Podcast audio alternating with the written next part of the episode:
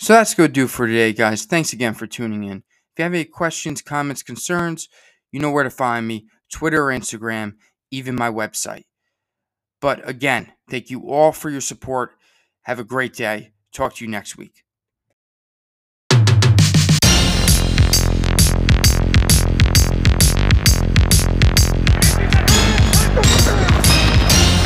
Here's a guy that has a understanding. The home runs are there, 19 on the season. The RBIs are there, 16 on the season. I do question the whole situation with him. I do think that takes some leadership points off. And I hate saying that, but they have to. You don't know what you're going to get. It, it's exciting. That's why I listen to Kessler Sports Talk.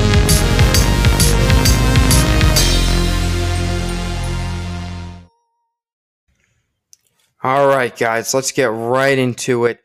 It is a tough time being a New York football Giants fan right now. Not a lot to be excited about, a lot to be frustrated about. So, you haven't heard from me in a little bit, so we haven't had a chance to talk about the Giants versus Dolphins game. We haven't had a chance to talk about the Giants versus Bills game, obviously. And we still have to talk about the next upcoming game here against Washington. So, let's start with the Giants Dolphins game. My cousin got married. Congratulations to them. Johnny and Maria. So I did not have a chance to watch the game. I was checking the score as time, you know, as the wedding was going. Um, and I watched the game afterwards, the highlights, all the big stuff. Um, but I did not get to watch it live. And at halftime, the Giants were hanging in there. At halftime, they were only down 17-10. And I checked the score. The the match just ended for the wedding, and I checked the score and I saw 17 10 at halftime, I was like, wow, how are the Giants only down by seven? That's insane. You know, the Giants down by seven, the way they're playing right now, is almost like they're up by 30. You can't believe it, especially against the Dolphins. So I, I was amazed. But as you all know, the Dolphins pulled away, and by the end of the game, it wasn't even close which is kind of what we expected. We didn't expect the Giants to play a really close game. Let's be honest. I know you all were shocked just like me. No one went went into this game thinking at halftime the Giants would be only down seven and be right in it. But, you know, the Dolphins have an elite team and they pulled away real quick. The story of that game, I'm sorry I keep beating it into you guys, but it's the offensive line. They could not stop a cold they looked horrible. Evan Neal, not to beat up on him, but he did not look good. Obviously, I forget what quarter it was. Excuse me. But I, I forget what the quarter was, but you all know, you all saw the play where he literally looked to his left and let the, the guy go right past him, the defender for the Dolphins. Didn't even try to block him. Easy sack. But it's not just Evan Neal. I know I keep beating up on Evan Neal, and the reason why I beat up on Evan Neal is because I have you know, I have a lot of faith in him, even though he keeps disappointing me. In seventh seventh overall pick, I refuse to believe that he's going to be a bust, although he looks like he will be. I just think he has so much potential, even though he's not showing it. So I don't want to be too hard on him. I know I was hard on him for his comments. Look, I I think some people are taking it too far, like uh what's his name? Don from WFAN, uh, you know, ranting about boom every chance you get. Look, I'm really upset with his comments. Uh obviously I was a little heated about it, but I'm willing to let it go. I just want to see the guy succeed. So hopefully he he figures it out. Um, but it doesn't look like he will, at least anytime soon. But it's not just Neal. They all look bad. Glowinski, Bredeson, McKethan. I go down the list right? They all do not look good. It's not just Evan Neal. The only one that looks good is Andrew Thomas, who's hurt. Who would have thought he'd be out this long? And you know, John Michael Schmitz, he's looked pretty solid for a rookie. He's got the shoulder banged up. We don't know how long he'll be out. We haven't heard anything. It might be a while, just like Andrew Thomas. So that was the theme of the game. The offensive line could not stop anyone. They were letting people in left and right. It wasn't as bad as the Seahawks game, but it wasn't much better either. They were letting people get to Daniel Jones often, often enough where he gets sacked and hurts his neck. Right? He's out. Um, he's out. He's going to be out this week.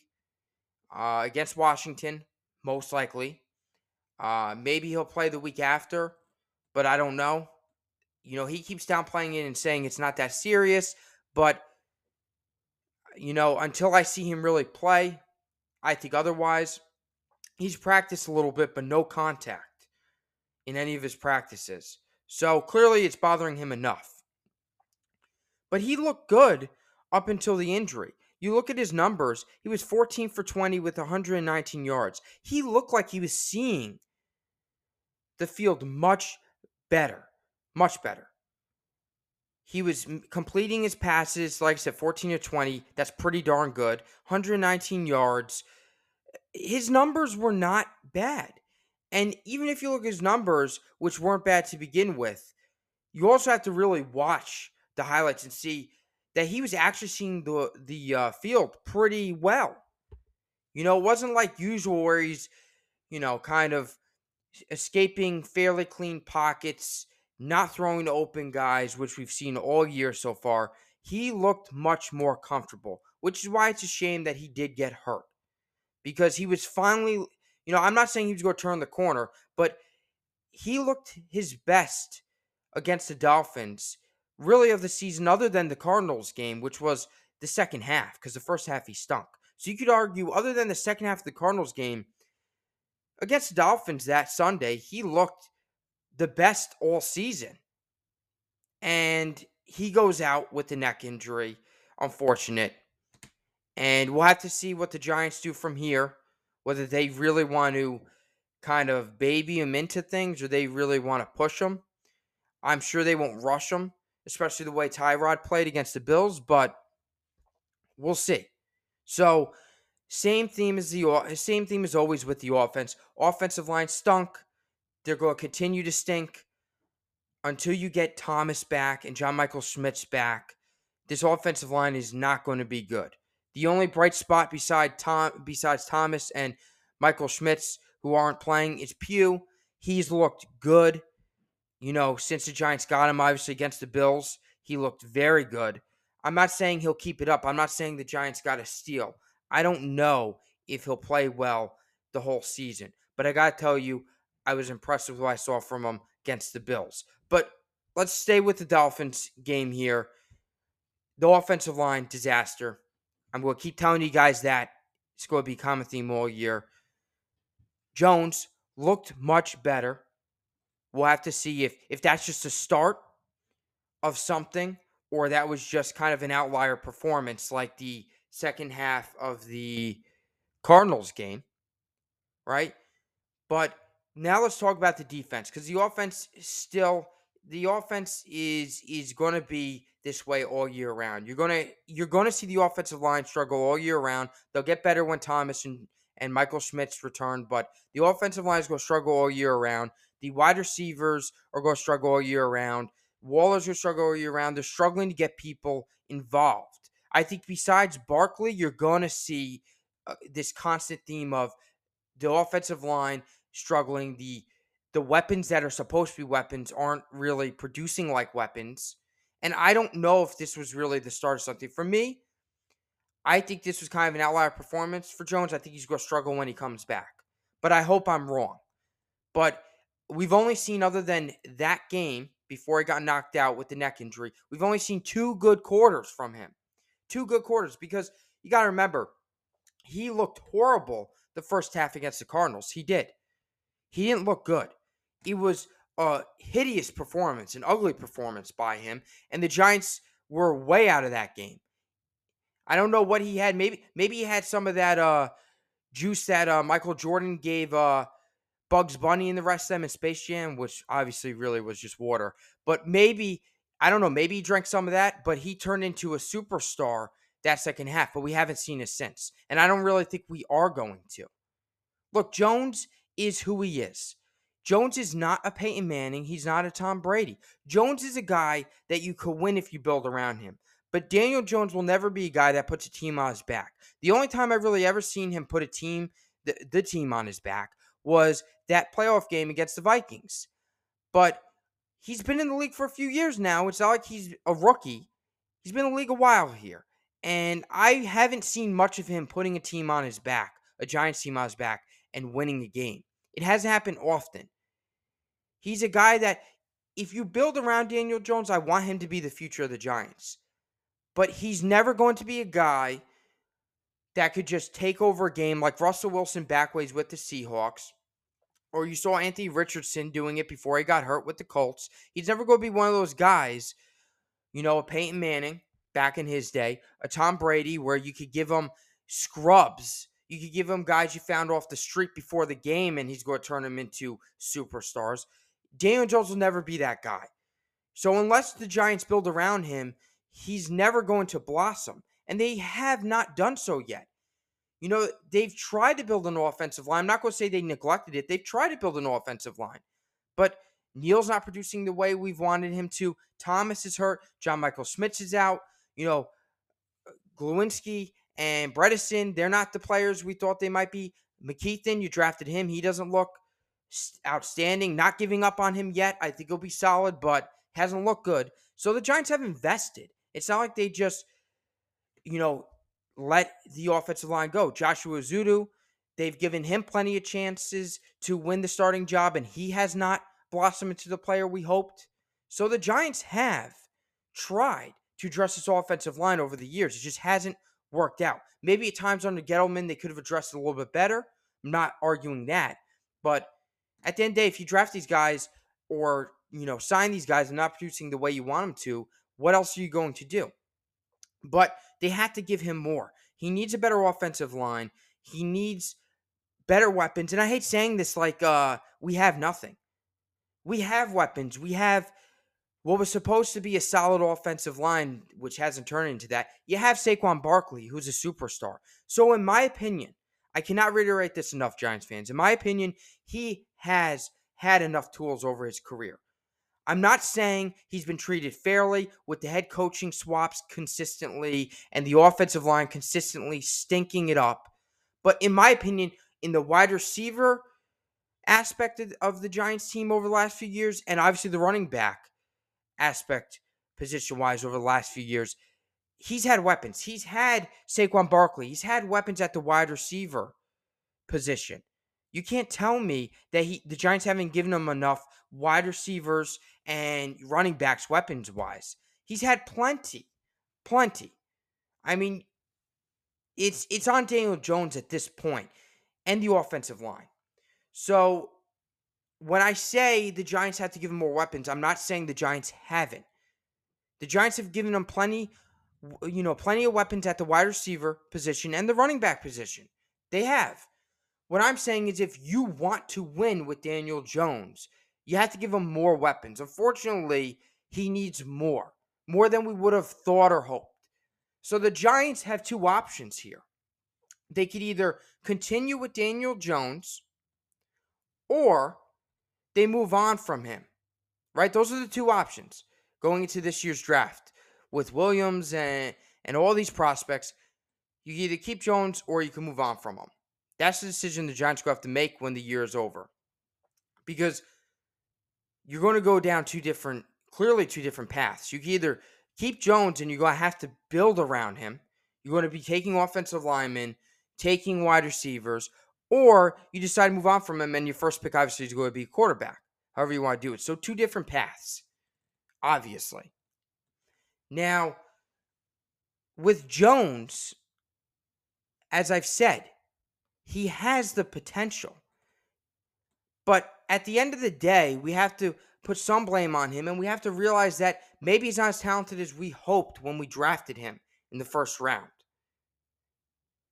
I'm not saying we should move on from him, but I think this is a question we need to ask ourselves as the year goes on. Do we move on from him? Do we continue to invest into weapons and say, look, eventually he'll get it? Only time will tell. I, I don't know what I want the Giants to. do. I think I would rather them hold on to Jones and build around him. But if Jones continues to struggle like this, you know, by the end of the year, I might have a different answer for you. So we'll have to see what they decide to do with Jones. But I have not been overly thrilled with his performance this year, and I don't expect you guys to either. I mean, it's been bad. And for all the Daniel Jones lovers out there, you got to relax with this love fest you have with him and put some blame on him. I'm tired of seeing on Twitter everyone saying the offensive line sucks, the offensive line sucks. We know that. But at some point here, Daniel Jones has to put the team on his back, doesn't he? And he doesn't. He never does. We've very rarely seen it in his career. So, Jones, get better. And we'll see. I mean, I think that you could expect him to start against the Jets next week, which I'll be at that game. We'll see how that goes. Um, the way the uh, Jets defense is playing right now, I don't really know if the Giants unfortunately have a shot. You know, I'll, I'll be there with all my Giants gear, rooting them on like crazy, but I don't know the way the Jets team is playing right now. I don't know if the Giants really have a shot. But I'll go to that game expecting them to win like I do with every game. That's what you do when you're a fan. So that's what I think you should expect from Jones. I think you'll see him miss this week, but I think you'll see him the week after against the Jets. Um, but now getting into the defense for the uh, Giants Dolphins game, the defense, you know, it was a mis- a little misleading their performance. They get a turnover, you know, they get a touchdown, and you're like, wow, they they played much better. But to me, I can't sit here and tell you I was impressed with the defense. Yeah, I was happy to see them get their first turnover of the season. Yeah, I was happy to see them score a touchdown. Yeah, I was happy to see them get a big play. We've been talking about this. We need the defense to step up because the offense just doesn't have it. But to me, how could you say a defense that gave up over 500 yards for the day and 35 total points played well? Those don't really go hand in hand. I've never heard someone say the defense played amazing, but they gave up 35 points and five over 500 yards. You those don't match. So to me, the defense, even though they got a turnover and a touchdown and they kept them in during the first half, I mean, they held the Dolphins to 17 points and scored seven of their own, pretty much. Well, six with the extra point, obviously. So, I mean, you could sit there and say, look, the Giants defense played well the first half. Yeah, they did. The Giants defense played very well the first half. Put points on the board, held the Dolphins, who has a juggernaut of the offense, to 17 points. Okay. But they really struggled in the second half. And the numbers show it. So to me, it was nice to see him get a touchdown and turnover. It was. But I was not impressed with the defense's performance. Over 500 yards is unacceptable. 35 points is unacceptable just overall, there's not much to say about this game. Overall, this game was a disaster, in my opinion. Defense didn't play well, offense didn't play well. Just not a good game. This is one you want to just forget happened. Which, let's be honest, Giants fans, we all fit kind, you know, we all kind of figured the Dolphins would roll over the Giants, even though we hoped that that wouldn't happen. Let's be honest, the way the Dolphins are playing and the Giants are playing, did any of us really expect it to be this close, hard fought game? No. But to me, there was such a lack of pride and performance to this game, which really bothered me. You get beat by a better team, that's fine. But to give up over 500 yards, to give up 35 points, to barely put anything on the board points wise, to me, sloppy game. And it just seemed like the Giants didn't want it. Whether you want to put more blame on the offense or the defense, you guys go ahead and argue that one. To me, I'm always going to put more, you know, blame on the offense. To me, this was a worse performance by the offense, but to me, also not a good performance by the defense. So that's my take on the Giants Dolphins game. Sloppy game all the way around. Play calling, obviously, the offense, the defense not much to be excited about. There was not really much this game that I took as a, a bright spot. Like there wasn't like one thing from this game that I was like, okay, well at least we have this. Like I felt pretty bad about everything that had to do with this game. And I'm sure you all did too. So that's that's that with the uh Giants Dolphins game. But let's take a quick break here. we come back, we'll talk about the Bills game that uh happened not too long ago here, a few days ago. And that was, in my opinion, a much better game to talk about, much better bright spots. So we'll be right back. So we're back, and now we're going to talk about the Giants versus Bills game that just happened on Sunday night, a few days ago. So I want to start with the defense. It was a much better game, as you all know. The defense played incredible. I want to start with the linebacker position, Okereke and McFadden. Both of them looked amazing. And I'm happy to see that because the linebacker position for a long time has been questionable for the Giants. I feel like the Giants, for the longest time, have been trying to create a good offensive line and a good linebacker unit. You all know that. We've been talking about this for years, for a long time. But it looks like they finally figured out the linebacker position. Look, we all knew Okereke was going to be good. There's a reason why we signed him. Look at his numbers against, you know, look at his numbers with the Colts, excuse me. You know, he was a good linebacker with the Colts. So the Giants grab him, and he struggled his first few games.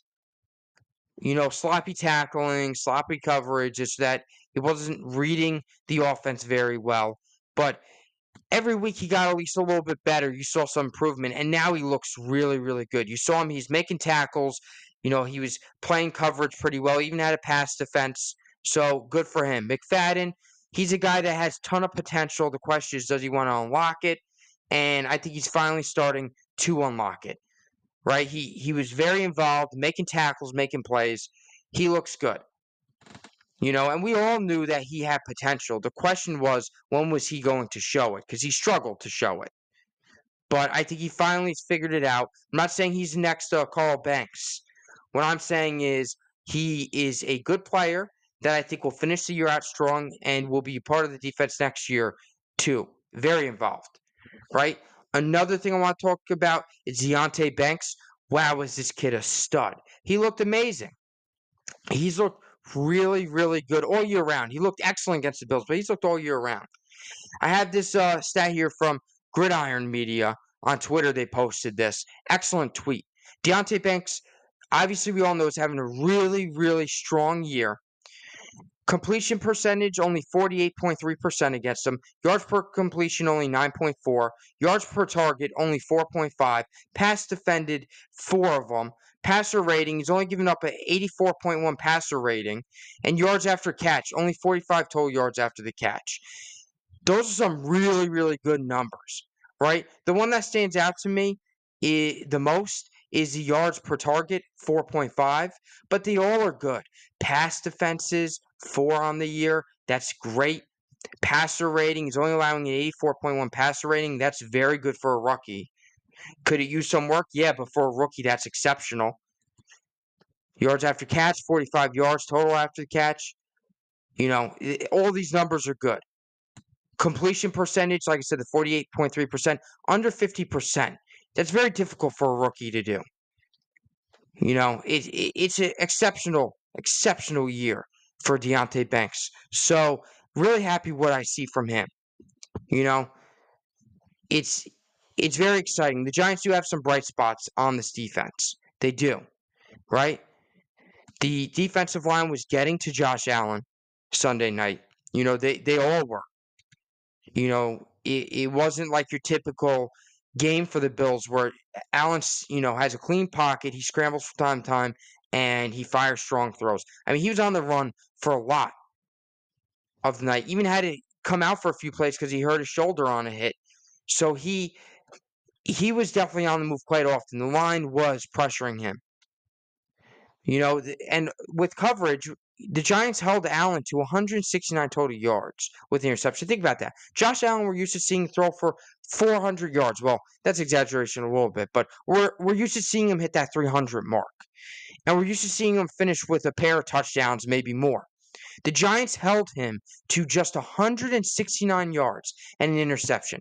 Incredible job by the Giants defense. They were pressuring him, like I said, they were getting to him. The coverage was strong. Starts with Deonte Banks, but doesn't end there. And the defense just looked amazing. Only gave up 14 points. The only complaint I had about the defense was they did have trouble stopping James Cook at times. He finished with 71 yards on only 14 carries. So I know you hear the 71 yards and you're like, wow, you know, that's pretty good. What is Charlie talking about? 71 yards is nothing, but that was only on 14 carries. It's not like he had 25 carries. So the Giants at times, you know, the Giants at times Sunday night did have trouble stopping the run defensively. But other than that, I mean, they they were incredible pass defense, cr- incredible, you know, at getting to Josh Allen and you know messing him up any way they can. Very impressive. You know, and the defensive line, we all knew this year was going to be a strength with Kayvon Thibodeaux. He's been a little inconsistent. You know, I thought we would have saw more of him against the Bills. He wasn't getting super involved. Um, not as involved as I thought he would, but you know, Dexter Lawrence, he's played exceptional. We all knew he was going to. Leonard Williams, he's been a little inconsistent, but he's been solid at times this year. So again, great performance by the defense. I can't reiterate that enough. You know, very good. But the offense is where I was more impressed with because I knew that the defense was going to play fairly well in the sense of that seems to be the Giants' strength this year, if they even have a strength. It's hard to say this Giants team has a strength, but the Giants team this year, the strongest unit. Let me word it this way because the Giants defense is not a strength. I don't want anyone to get those words twisted.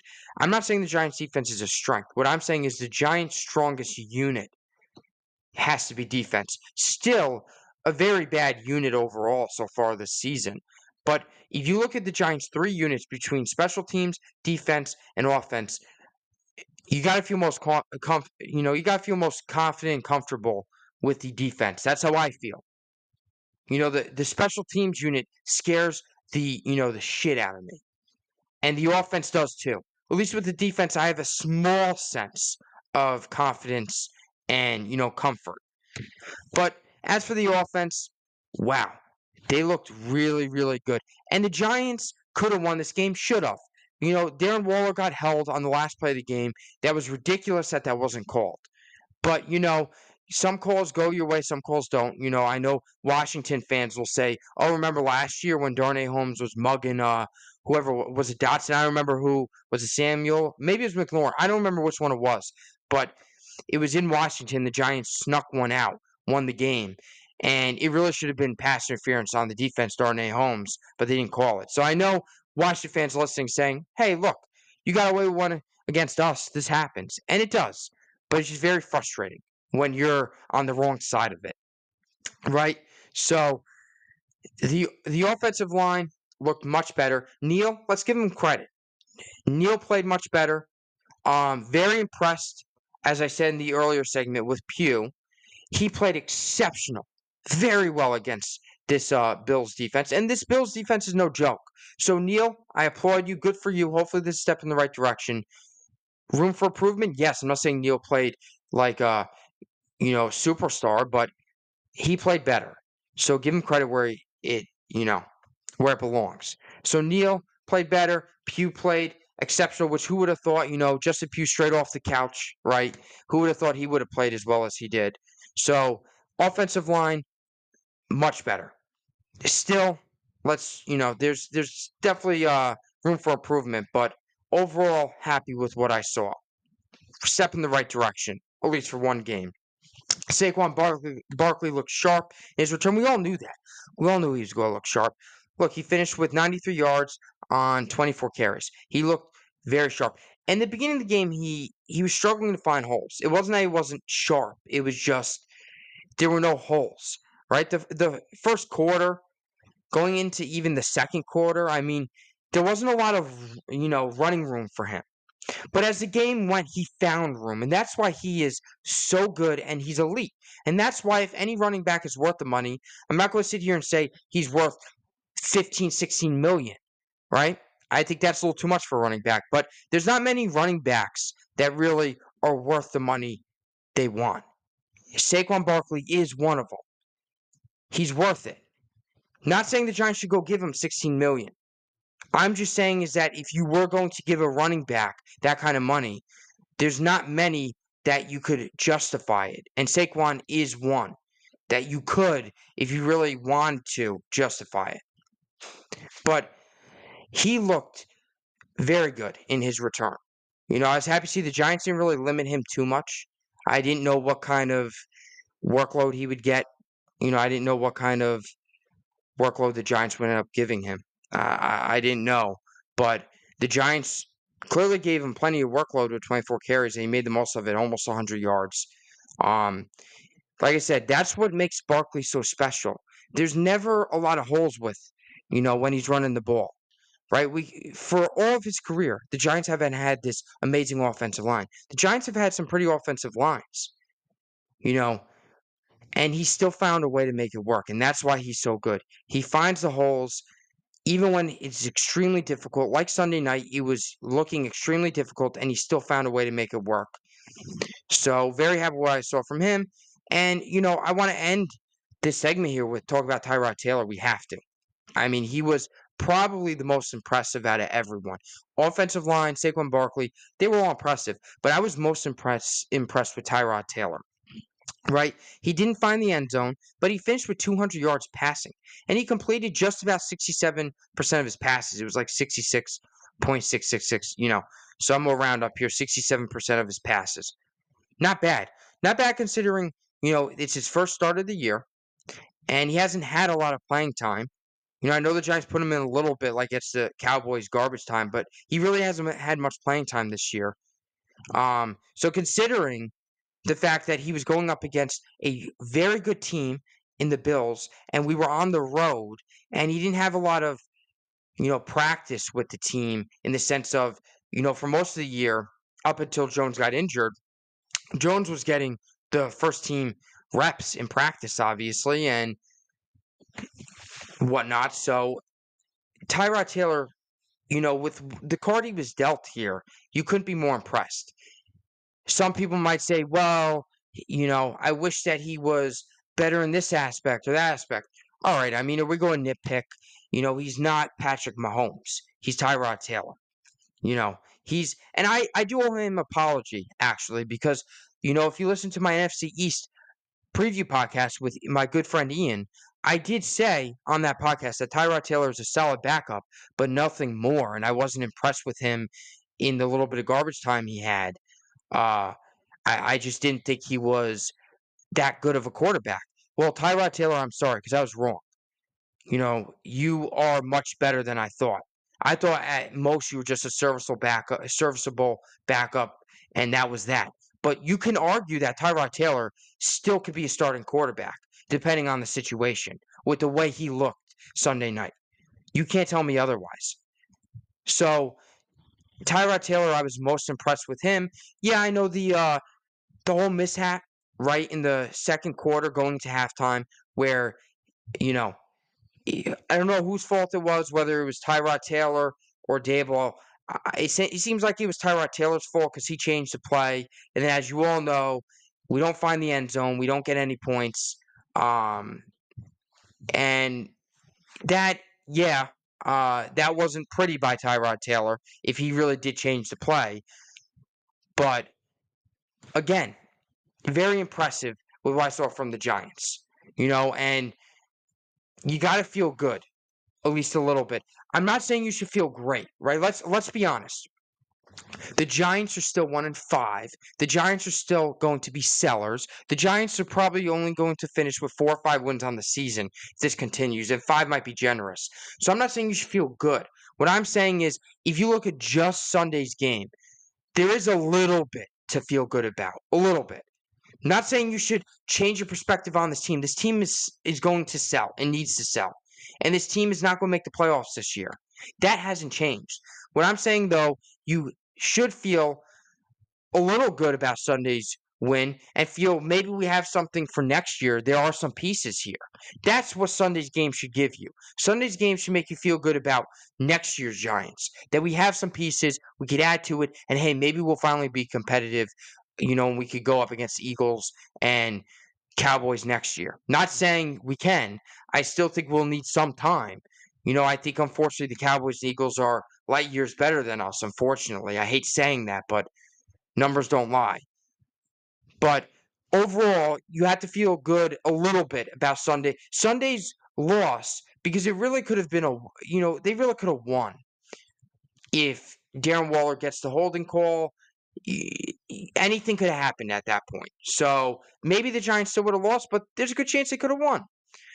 So the fact that the Giants with Tyrod Taylor went to Buffalo and almost beat the Bills, you could feel a little good about that.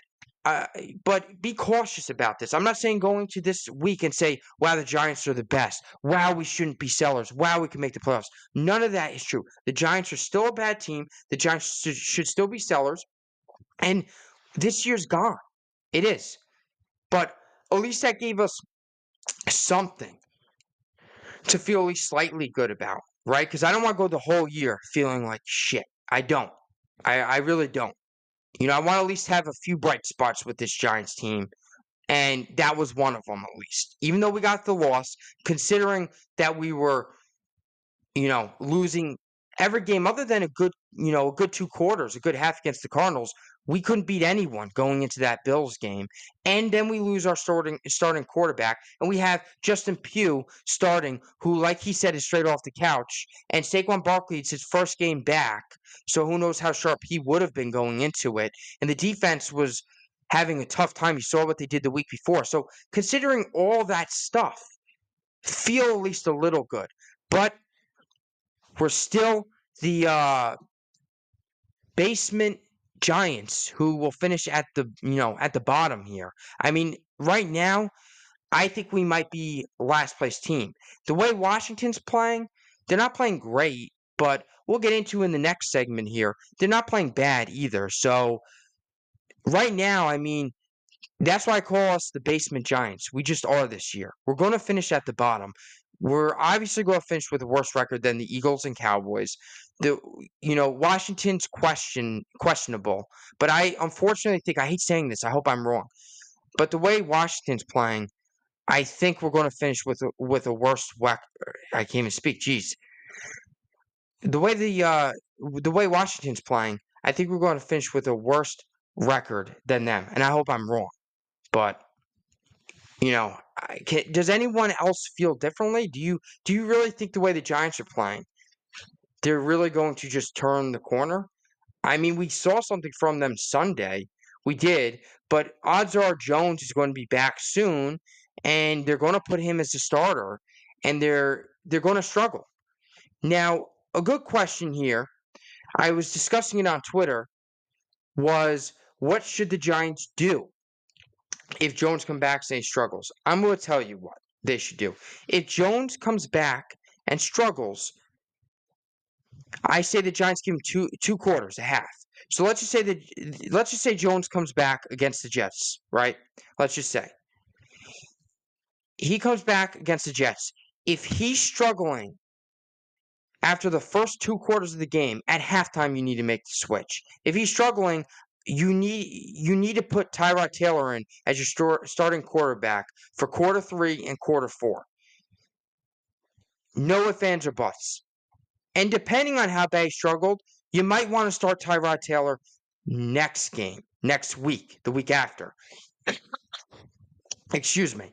So, in my opinion, I think you give Daniel Jones when he comes back two more quarters to figure it out. If he shows promise, you continue rolling with him. But if those first two quarters, whenever he comes back, he sucks, you need to make the change, and we need to start looking at Tyrod Taylor as a starter, starting quarterback. I know no one wants to see a $40 million backup quarterback, but at the end of the day, what do you what do you want to do here? Do you really want to get blown out every game? I mean, yeah, we want to finish kind of at the bottom here so we can get a good pick because this team isn't a playoff team, but you still want to compete because you're going to want to bring in free agents. If we get blown out every game, who's going to want to come here? Right? We still want to be somewhat competitive, even if we lose. So free agents can look at it and say, hey, the Giants, even though they had a bad record, they were competitive. Maybe I'm the piece to turn them around. So I know we want to fish with a good pick and a bad record. I'm not saying we shouldn't. What I'm saying is we still need to be competitive. And in order to be competitive, I think we may be looking at Tyrod Taylor as the quarterback. But we'll see.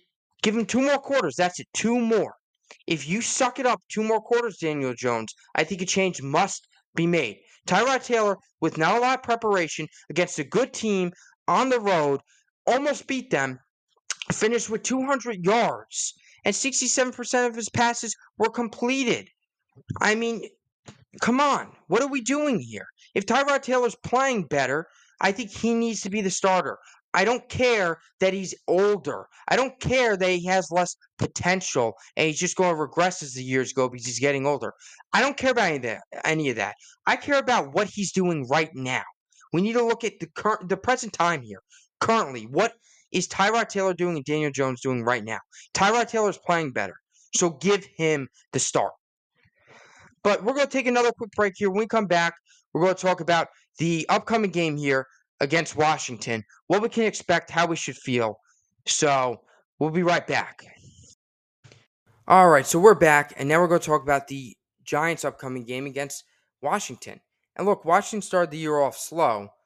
Um, you know, they they barely beat the Cardinals, you know, barely beat the Broncos, lose, get shellacked by the Bills. But the last three weeks have been much better, at least two of the th- three games.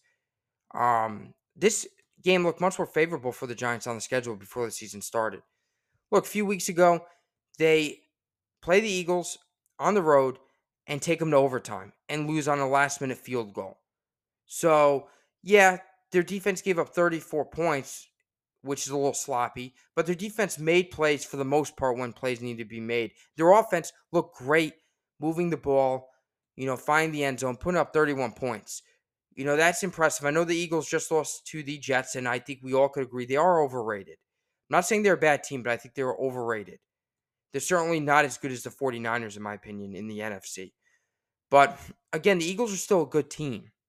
And it took the Eagles overtime and a last minute field goal in overtime to, well, not last minute. I mean, there was still some time in overtime, but it was towards the end of overtime, is what I'm saying. So it took the Eagles a late field goal in overtime to beat Washington.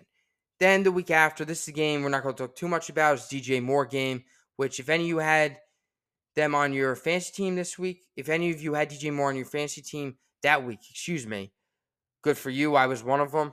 Put up quite a bit of points. I think it was 45 fantasy points. He single handedly won me that week. Um, and he also took down one of my rivals. So thank you, DJ Moore, killing two birds with one stone. But that game for the Bears, you know, they dominated. Um, that game did not look good. Defense, offense, nothing looked good really for Washington. But then last week against the Falcons on the road, look, I know the Falcons aren't a great team, but the Falcons are pesky and they are finding ways to win some games. And Washington beat them 24 16. They moved the ball, found the, the end zone, their defense stayed strong, made play, made up plays when plays needed to be made. So, two of the last, although they started slow, the game against the Eagles and the game against the Falcons, I mean, those were strong games by Washington. So, I mean, should we feel confident, Giants fans? I mean, I do I do think the Giants will win this game, but how confident should we feel? I don't think we should be super confident. I mean, look, Washington, we know who Washington is. They're not, you know, they're not the 49ers, but they are playing well. I mean, like I said, they're moving the ball. 124 total first down so far. You know, they're con- they're converting their fourth down conversions, four of six on the year. They have just under 2,000 yards, 1,812 total offensive yards on the year. You know, their defense their defense is making plays when plays need to be made.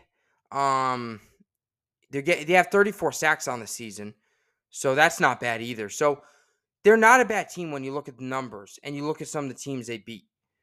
You know, and even some of the losses they had, like we said. I mean, look, excuse me. Obviously, the uh, Bills' loss was embarrassing for them, but the Bills were playing some of their best football around then. And look, the Bears' loss was embarrassing for them, but the Bears, I don't know, they're not a bad team. They figured it out that week. But even though they lost, they they really competed against the Eagles. And, you know, the Falcons are not the 49ers, but the Falcons are still a solid team, and they beat the Falcons. And look, earlier in the year, I mean, they beat the Broncos, who at that point we we didn't know were this bad, and they beat the Cardinals, who are better than people realize. So I mean, This is not a bad team, is my point. The Giants shouldn't go into this game saying, hey, you know, this is a game we'll win. Look, I know the Giants, they they beat the, you know, they beat Washington usually. They have a better record, you know, head to head. And I know Daniel Jones owns them, but Daniel Jones probably isn't playing. And every year's a different year. So even though the Giants have had incredible success against the 49ers in their franchise, every year is a different year. Every team is a new team. So just because they've had previous success doesn't mean it's going to carry into this week. Again, I do think the Giants will win this game, especially with Tyrod Taylor under center. The offense is looking good. Uh, you know, the defense, they look like they're playing better. So I do think the Giants win this game, but we can't be overly confident. One number that gets me a little excited is the, you know, Washington's third down conversions. It's an ugly number. Washington, is only convert. I can't even speak. Too many W's and C's. Washington is only converted 24 of their 73rd down tries. That is an ugly number. To me, this game is going to come down to defense. Both offenses are going to move the ball and make plays when they need. To me, this game this game's going to come down to what defense wants it more. And that's where I think the Giants can pull this game out. The Giants can find a way to get them in third down situations. They're showing you that they're not that good at converting third downs. So they could get them third down situations. They have a good chance of stopping them and forcing a punt. So that's where I think the Giants are going to find a way to win this game.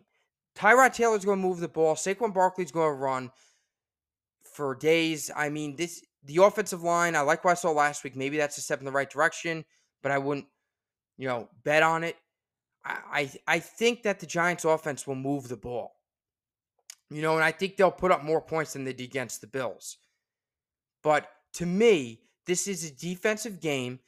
The, you know, Washington's defense is playing better. You saw what they did against the Falcons. So they are playing better. I'm not saying their defense sucks. What I'm saying is, I think the Giants can find a way to get the, you know, I think the Giants can find a way to get Washington to third down situations. And if they do, I think they have a good chance of stopping them, forcing punts.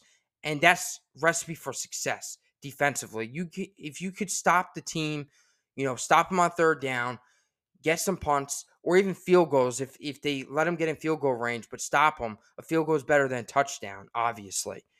So you if you could get punts and get field goals instead of touchdowns, you're in good shape. And that's what I think we're looking at. Again, easier said than done this Washington team isn't a bad team. I mean, Howell's got potential. He's he's got to stop throwing the ball away. You know, he he's he throws a lot of interceptions, turns the ball over.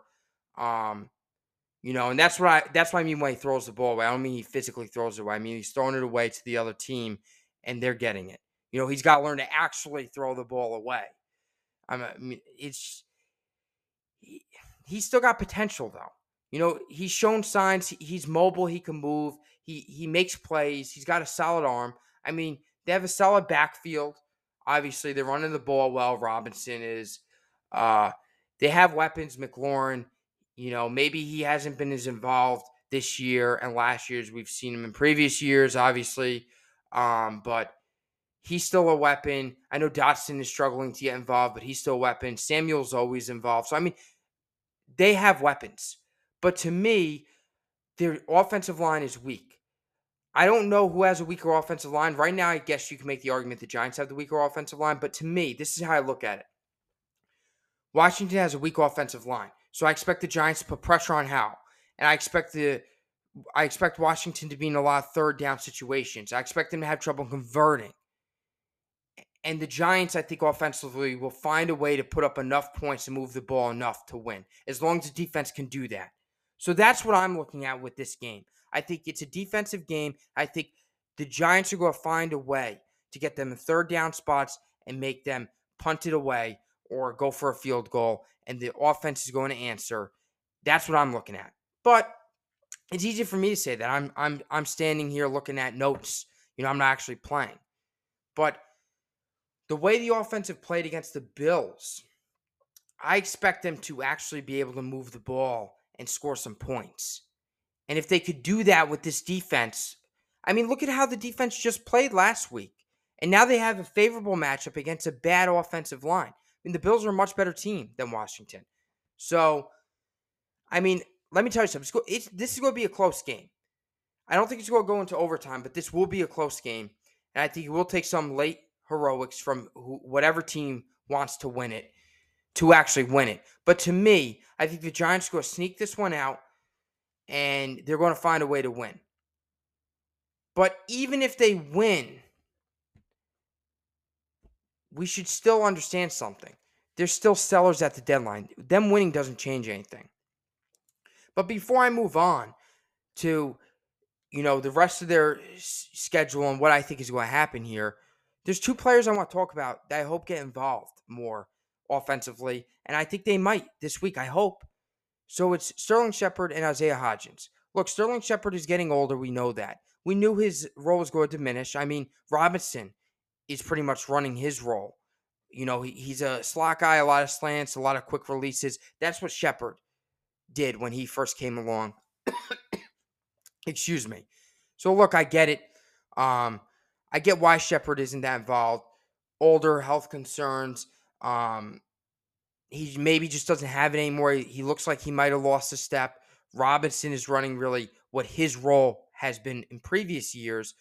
But Sterling Shepard, in my opinion, still has something in the tank. And I would like to see him get a little bit more involved. I mean, he's got three receptions for 23 yards on the season. I mean, we've played six games here.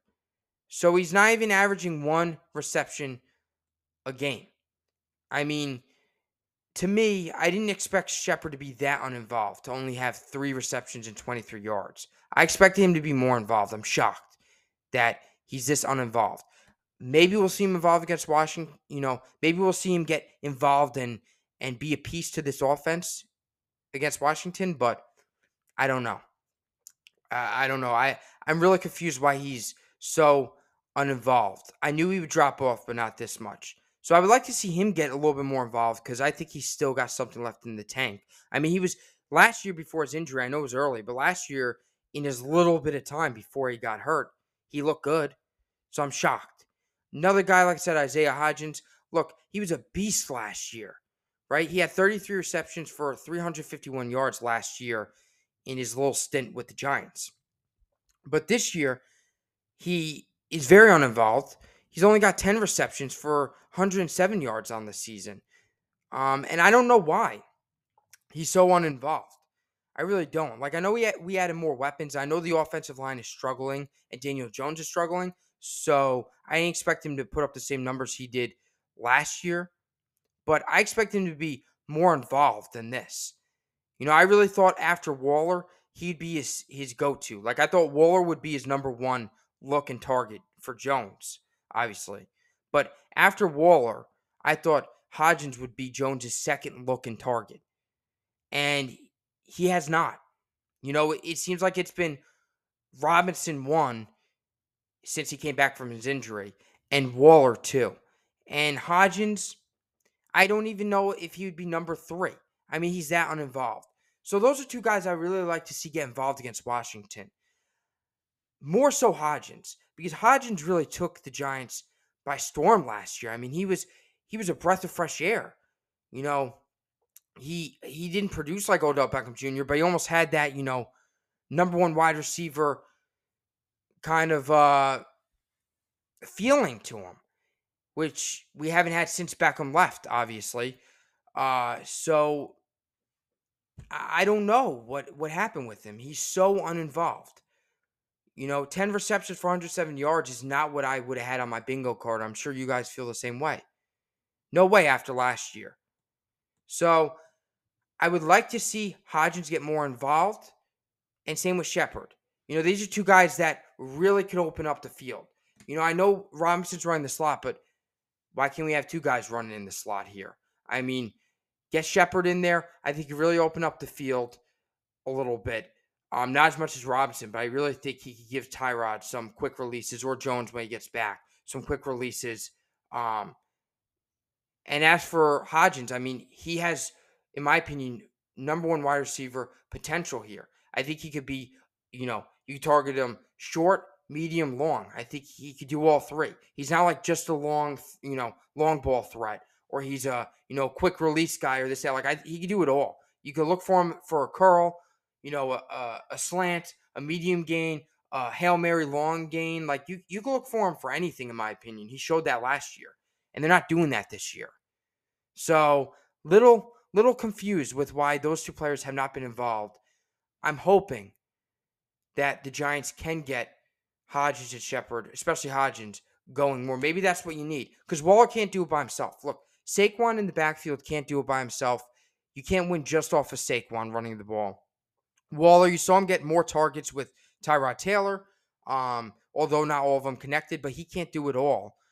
You know, Robinson, obviously, he can't do it all. I mean, you need more than just a few weapons with how poorly this team is playing. I mean, you need you need everyone on their game here. This team is not constructed where you could just have a really good running back in Saquon and maybe two solid passing options and you're good. I mean, we're not we don't have Patrick Mahomes throwing the ball. We have Daniel Jones and Tyrod Taylor. You need more weapons on the offensive line to hold it down. You need more weapons, whether they're on the team and they're involved, or you have to go get them. Now, that's not for this year. If you go go get them, get them after this year's over, because this year's is done, and we are toast. And I will tell you why after this quick break. All right, so we're back, and to finish off, we're going to talk about what the Giants are going to do the rest of the year, what their record is going to look like by the end of the season, and I do not think it's going to be a good record at all. You know, you look at their next game against Washington, they'll probably win that one, but we're not sure. The weekend after, they take on the Jets. I'll be at that game. I hope that I bring them some good luck, but the way the Jets are playing, I don't feel confident about that game. The week after, you're looking at the Raiders. I do think they'll beat the Raiders on the road. The week after against the Cowboys, you're you're not going to win that game in Dallas. Unfortunately, the way the Giants are playing and the way the Cowboys are playing, they're not winning that game. Then the week after, they play Washington in Washington, and I I don't think they'll sweep the series. So I think the Giants win one game and lose one game to Washington. I think they'll win this weekend, but the one in Washington they'll probably lose. I mean, Washington plays them hard. They're not going to sweep. The way the Giants are playing right now, they're not going to sweep Washington for the season. The week after the Patriots, I think they beat the Patriots. There's a lot going on with the Patriots. They don't know who to play at quarterback because Mac Jones stinks. Now they're reporting that Belichick might be out after the year's over. So they have a lot of issues. The week after against the Packers, they'll probably lose that game the way the Packers are playing. Uh, Aaron Jones will be back by then. He'll probably be back this weekend, if not the weekend after. So he'll definitely be back by then. It'll probably be a tough game for the Giants to win. The week after against the Saints, that's a toss up. I don't know if I feel overly confident with the with the way the Giants are playing that they'll win that one. It is in New Orleans. Then you have the Eagles. They're going to lose that game. The only way they have a chance of beating the Eagles, either one of those games, the one on Christmas or their last game of the season, January 7th, the only way they have a chance of winning either one of those games is if the Eagles rest their starters, which the way the 49ers are playing, they probably won't be resting their starters because they're going to be competing for that number one seed in the NFC.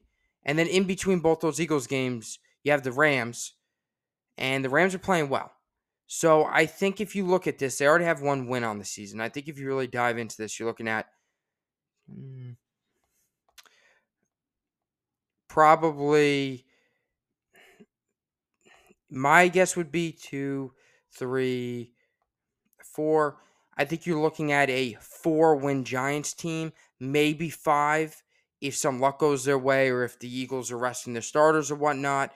But I really think the way the Giants are playing, you're looking at a four win team. So that is what brings us to the statement I made earlier in this podcast, the earlier segment of the Giants have to figure out what they want to do with Daniel Jones because they're going to have two different routes to go here, two different paths. They either keep Daniel Jones, and this draft is going to be building around him, more offensive line, maybe some more weapons.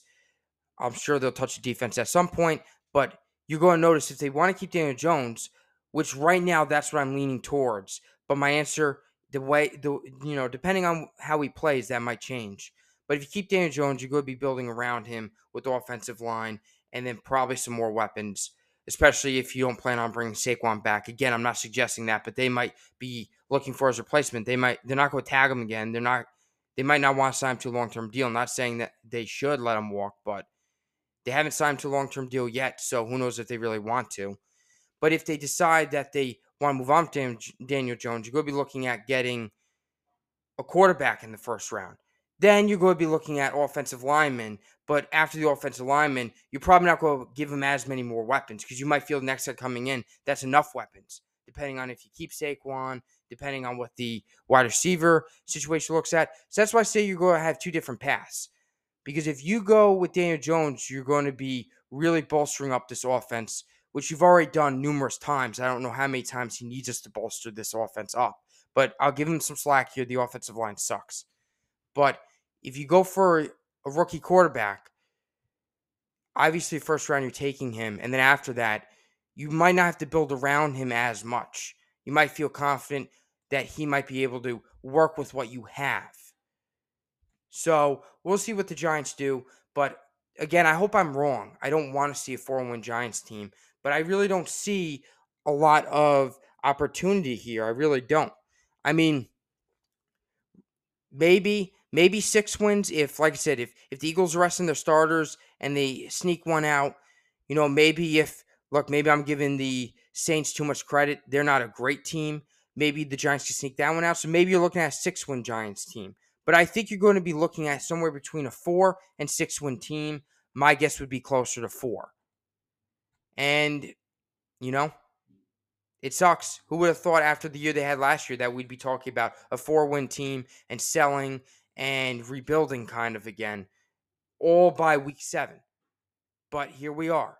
You know, if you told me last year that by week seven of this year, we'd be talking about rebuilding and possibly a new quarterback and only one win under our belt and might only be, ha- you know, might only win four more games on the year and finish with five wins or so, I would say you're crazy. But crazy's become reality. And, you know, who knows? Only time will tell. Only time will tell if we're going to be moving on from Daniel Jones. Only time will tell if this is a massive rebuild. Who knows? But the only thing I think is sure here is Brian Daboll will be back next year. I know a lot of people are calling for him to be fired. I think that's insane. He just won Coach of the Year last year. You don't fire Coach of the Year after one bad year right? You think Belichick was perfect when he was young and starting out as a coach? Imagine if you fired him after one bad year when he first got started. I'm not saying Daboll will, be Belichick. I'm not. I'm not saying that. I don't. I don't think Daboll is Belichick up and coming. What I'm saying is Daboll is a good coach. They don't give Coach of the Year awards out to bad coaches. He had a great year last year. Did so much more with the roster than we could have ever dreamed of. Yeah, He's made some bonehead decisions maybe with the play calling. Yeah, he's shown up some of his quarterbacks. You saw Tyrod screaming at him because he went with the wrong play right before half against the Bills and this, that. Yeah, I'm not saying he's perfect this year. He's clear, he clearly has some flaws with some of his play calling, judgment. You know, I'm sure he had something to say with the roster, and that hasn't really worked out. So he, he does have flaws, but overall, I, I don't put this on him 100%. He deserves some blame, but I don't think he deserves as much blame as people are giving him. At the end of the day, if Daniel Jones doesn't perform, that's not on him. If the offensive line doesn't block, that's not on him. If Saquon goes down with a high ankle sprain, that's not on him, right? If the defense can't blitz because we're always behind, that's not really on him. Like at the end of the day, the the players have to perform, and there's nothing Daboll could do if the players aren't performing. So that is my take on Daboll. You cannot fire him. I can't believe people are calling for his fire. You know, I can't believe people actually are sitting there saying he needs to be let go, he needs to be fired. That's insane. You know, next year if he struggles and you want to talk about a hot seat, maybe, maybe. But you have to give him the rest of this year. Even if it goes even worse than we expect and they win three or two games, like he gets mm. the rest this year, regardless of what happens with the Giants. And then, in my opinion, even if the Giants struggle next year, I wouldn't really put him on the hot seat yet. But if you are going to put him on the hot seat, wait for next year and see how the Giants do. It's not fair to put him on the hot seat this year. We can't be so hot and cold with coaches. We can't love them one second when they're doing well. And then the next second, literally season after, turn off the switch because he's struggling. Let's give him the rest of this year. And I think he should get all of next year too, even if the Giants struggle. My opinion, next year, see how the Giants do. And if they struggle, okay, if you want to get some thoughts, some ideas, okay, but I wouldn't act on it yet. The year after next year, if the Giants are struggling, okay, now you've had four years. You know, you're on your fourth year at that point. You want to talk about firing him, let him go. But he deserves the rest this, this year, definitely, 100%. You let him finish this year, and you have to give him a big chance next year. You can't move on from him after a 0 2 start next year. You know, he was a big part last year. I mean, last year the defense was playing well, Saquon was playing well, Jones was playing phenomenal. He's the bi- biggest piece player wise. Jones was playing exceptional, like a franchise quarterback. The offense was moving. The defense was playing exceptional. A lot of things were going our way last year. And you have to give the credit to the players. But I also give a lot of credit last year to Daboll. Daboll, in my opinion, contributed contributed a lot to the Giants' success last year. I give the most credit to the players, but Daboll's right there under them. I think they love playing under Daboll. I think he really fired them up. I think he really made great decisions. And Wink deserves credit, and Kafka does too. But in my opinion, Daboll was a big part in last year's success. If he's not there, I don't think we play as well. I don't. I'm not saying we would finish with three wins, but my opinion, if Daboll's not the head coach, we don't make the playoffs last year. We don't. I think he was such a big part to the team's success. You go fire him after one year, that's crazy. So that's going to do for today, guys. Thanks again for tuning in. If you have any questions, comments, concerns, you know where to find me Twitter Instagram, even my website. But again, thank you all for your support. Have a great day. Talk to you next week.